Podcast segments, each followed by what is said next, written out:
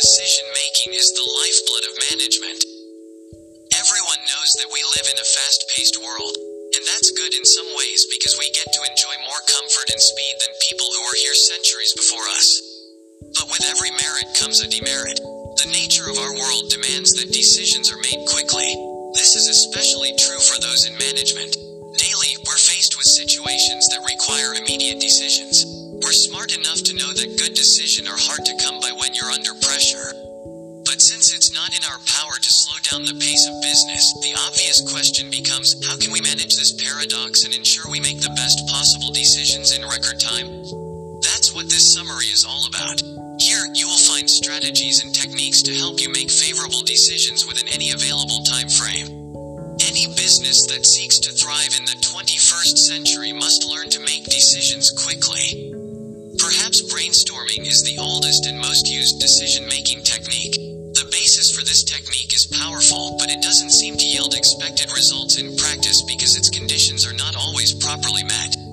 Do a background check on most organizations using this decision making technique, and you'll find that they brainstorm as a team.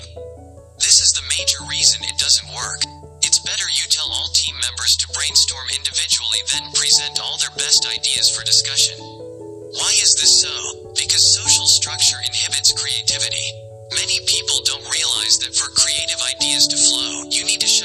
Censoring function of your brain by getting into the creative flow and letting all the good, bad, and ugly ideas flow without restriction.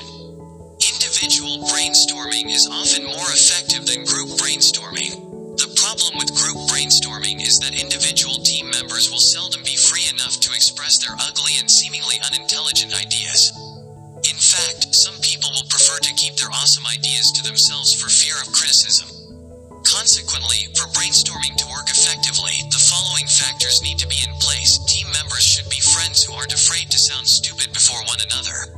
There should be at least four to five hours for the entire brainstorming session. The environment should feel safe and familiar to everyone on board.